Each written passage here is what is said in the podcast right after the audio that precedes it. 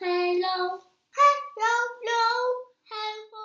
Hello, welcome to season one, episode three of the Positive Podcast. It is called Softness. This is the final episode of the season. I am sharing an, a conversation that I've had with Karina Healy from the Lantern Project based here in Cork at Nano Nanonagle.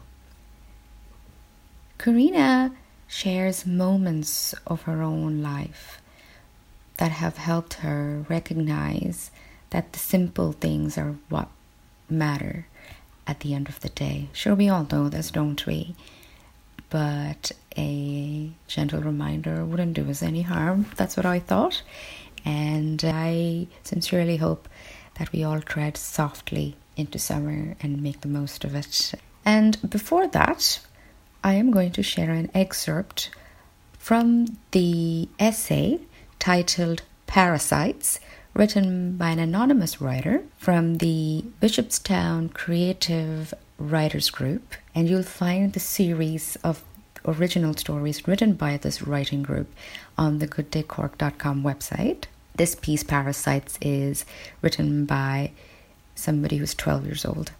And I'm reading an excerpt.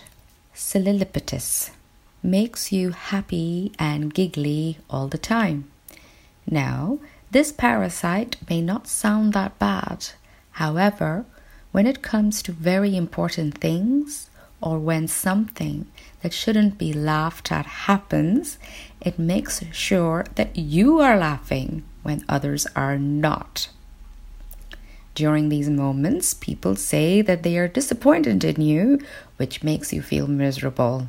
Everyone will get a parasite at one stage in their lives, even if it's only for a second.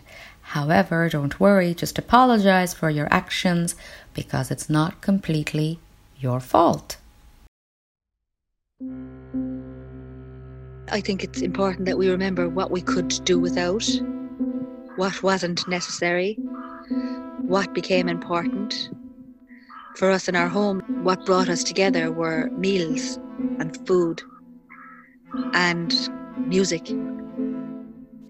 Um, none of us were craving to get on a plane or to go far away from our home.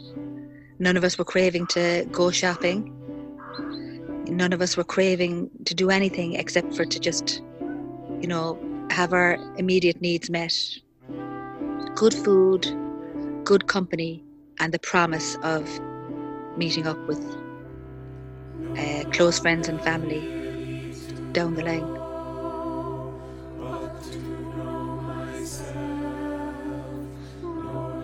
The simplicity of having um, my breath, being able to breathe,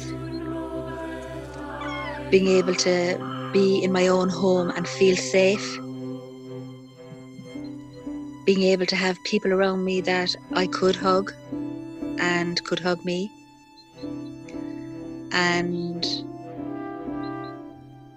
just in general my the basic thing that I felt thankful for every day is that I was well and I wasn't grieving.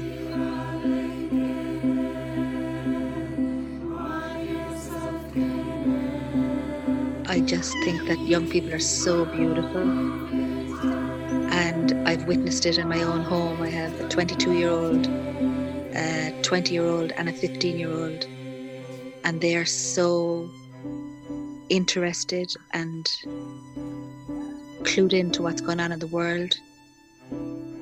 They are so inventive.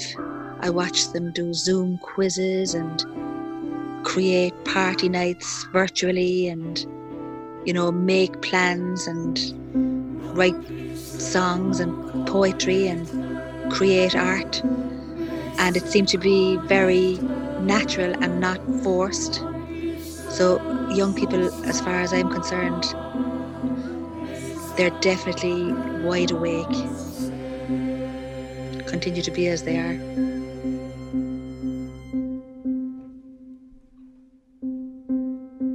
I'm in East Cork.